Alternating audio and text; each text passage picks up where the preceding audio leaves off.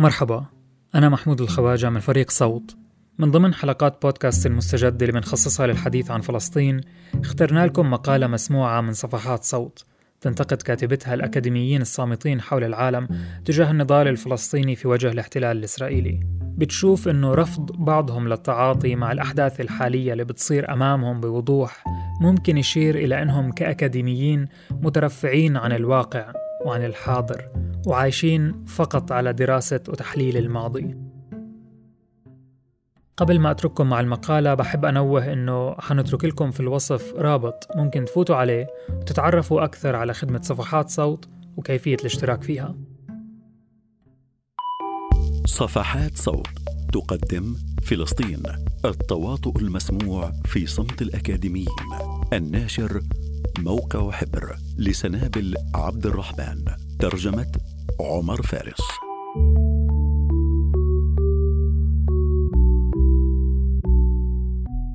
بتاريخ الرابع عشر من آيار مايو عام 2021 نشرت نصا قصيرا تناولت فيه ممارسات الأكاديمية المتخاذلة عبر أحد حساباتي على مواقع التواصل الاجتماعي.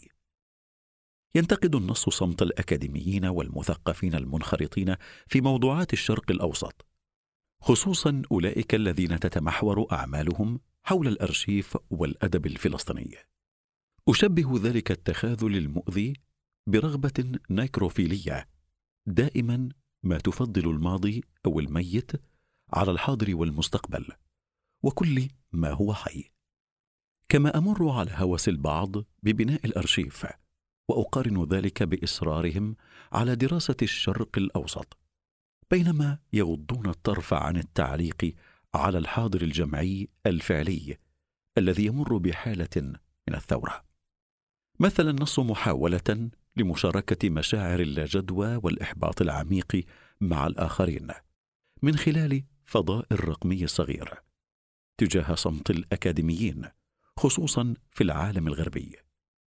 على بساطة الأمر إلا أن الانتشار السريع لذلك النص القصير وعلى امتداد رقعة واسعة يشير إلى مسألة جوهرية وهي أن الناس يدركون الأذى الكبير الذي تنطوي عليه الحيادية في صمت الأكاديميين والمثقفين حيال عدوان دولة الاحتلال الدموي المتنامي بجنون.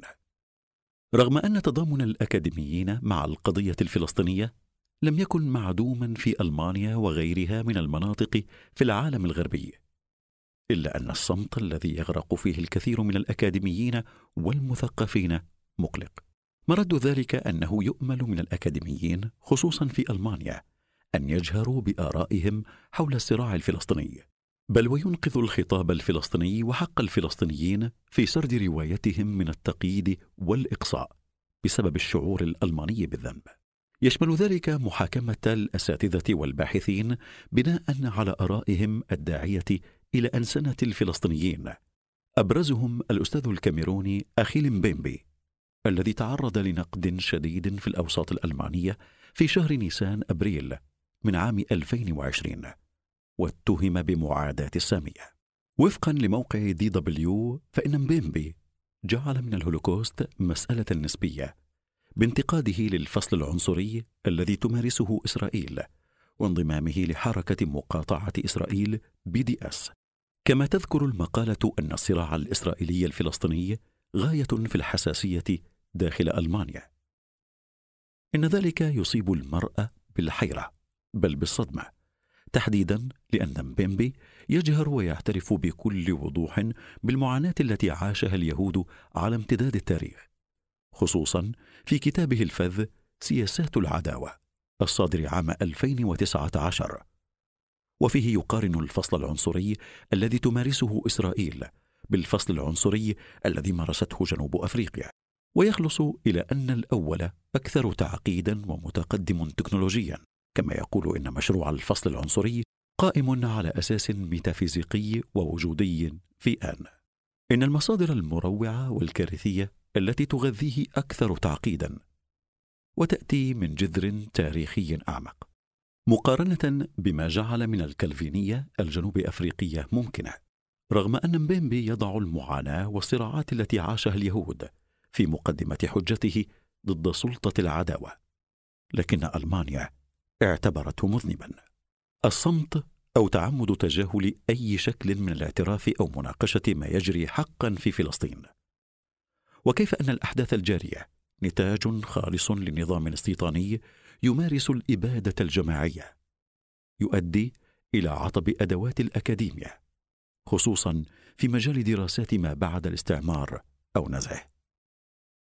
بناء على ما سبق فإن صمت الأكاديميين أمام العنف الاستعماري الذي يمارس إبادة جماعية وأمام إمكانية الثورة عليه لا يعمل فقط على تعزيز استمرارية ذلك النظام بل ويحرم الفلسطينيين من إظهار فاعليتهم أو قوتهم في وجه تلك الأنظمة. وبصمتهم هذا يقولون ضمنيا ألا مكان لدراسات ما بعد الاستعمار في العالم الحقيقي؟ وإنها تنتمي لعالم التنظير فقط.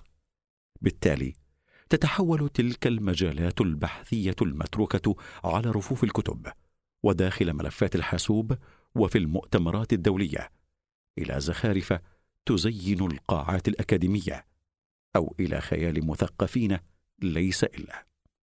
نتيجة لذلك فإن إنكار ممارسات نزع الاستعمار التي تجري حاليا في فلسطين والإصرار على إبقائها داخل حيز مغلق يشير ضمنيا إلى أن أولئك الأكاديميين الصامتين يعتبرون الاكاديميا عاجزة بطبيعتها عن التغيير.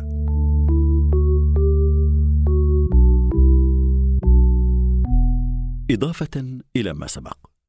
فإن رفض التعاطي مع الأحداث الراهنه التي تجري أمام عيوننا جميعا قد يشير إلى أننا كأكاديميين مترفعون عن الواقع وبالتالي عن الحاضر. كما يشير ذلك إلى الفتشيه حيال الأرشيف أو تقديسه بكلمات أخرى حيث يصير الماضي ودراسته الهادئة والباردة المساحة الوحيدة التي تستحق الدراسة. بالتالي يصير الحاضر في حالة حرجة والمستقبل غير ذي أهمية. ما يبدو واضحا حيال خيار البقاء بعيدا عن السياسة. هو حقيقة أنه خيار لدى أولئك الأكاديميين الصامتين رغم أن ذلك يرتبط مباشرة وبلا مواربة بجميع مناحي حياة الفلسطينيين والعرب عموما. يمثل هذا الأمر امتيازا عظيما. ويضع في أيديهم قرار اختيار أي الأحداث أجدر بالتدارس وأيها يمتنع عن الاعتراف به. وقد حظي الربيع العربي على سبيل المثال بتأثير كبير في وقته. يصطدم ذلك مع المسؤولية الكبيرة التي تقع على عاتق الباحثين الفلسطينيين وغيرهم الموجودين في الغرب في إدخال عملية نزع الاستعمار الجارية حاليا إلى حيز الاكاديميا صعب الوصول. هنا يكمن مربط الفرس. لأن ذلك يتعلق مباشرة بوجود الشعب الفلسطيني بحد ذاته ورفضه القاطع لمحوه من التاريخ. هذا التجوال بين المدن والثقافات والتاريخ واللغات والفنون والحراكات في الشرق الأوسط دون إحساس حي بالمسؤولية. يجعل من الأكاديمي المتخاذل الذي يدرس ويحلل شؤون المنطقة أشبه بفلانور سام. تعزز الفلانورية السامه الامتياز الموجود لدى الأكاديميين الصامتين في الغرب. يغدو الشرق الأوسط مرة أخرى مساحة غريبة ومثيرة مفتوحة للتحليل الأكاديمي. ويتحول الأكاديمي الصامت إلى المستشرق الجديد القديم. نتيجة لهذه الفلانورية يضمن المستشرق الإبقاء على العربي في الماضي. مجرد قطعة أثرية وليس فاعلا في واقعه يعمل على استعادة تاريخه المسروق. ربما يكون صمت الأكاديميين مرتبطا بالفرص والامتيازات الأكاديمية التي قد يفقدها من يعلن تضامنه مع الفلسطينيين. مع ذلك وبينما يتحول حاليا مفهوم دولة الاستعمار والفصل العنصري فإن صمت أولئك الأكاديميين والمثقفين لن ينسى.